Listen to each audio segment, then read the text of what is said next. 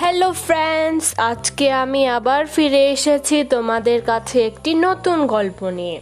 আজকের গল্পটি হলো গৃহস্থ ও তার পুত্রগণ। এক গৃহস্থ ব্যক্তির কতিপয় পুত্র ছিল। পুত্রদের পরস্পর সদ্ভাব ছিল না। তাহারা সতত বিবাদ করিত। গৃহস্থ সর্বদাই তাহাদিগকে বুঝাইতেন। কিন্তু তাহারা তাহার কথা শুনিত না। তখন তিনি এই স্থির করিলেন, কেবল কথায় না বলিয়া দৃষ্টান্ত দেখাইয়া বুঝাইলে ইহারা বিবাদে ক্ষান্ত হইতে পারে।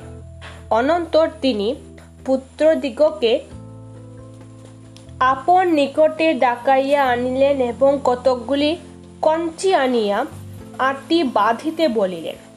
তাহারা তৎক্ষণাৎ সেইরূপ করিলেন তিনি জ্যেষ্ঠ পুত্রকে কহিলেন বাপু, এই কঞ্চিটির আটটি ভাঙ্গিয়া ফেল।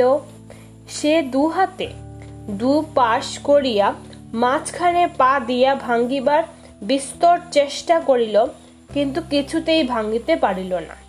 এইরূপে গৃহস্থ একে একে সকল পুত্রকে সেই কঞ্চির আটটি ভাঙ্গিতে কহিলেন সকলেই চেষ্টা করিল, কিন্তু কেহই ভাঙ্গিতে পারিল না।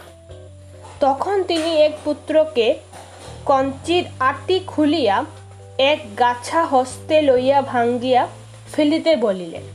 সে তৎক্ষণাৎ ভাঙ্গিয়া ফেলিল।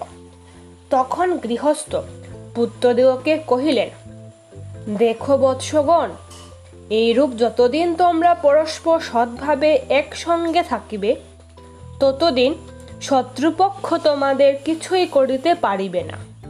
কিন্তু পরস্পর বিবাদ করিয়া পৃথক হইলেই তোমরা উচ্ছিন্ন হইবে। তো আজকে বন্ধুরা আমরা এই গল্পটি থেকে এটাই বুঝতে পারলাম যে একতাই বল। তো আশা করি বন্ধুরা তোমাদের আমার এই গল্পটি অবশ্যই ভালো লাগবে।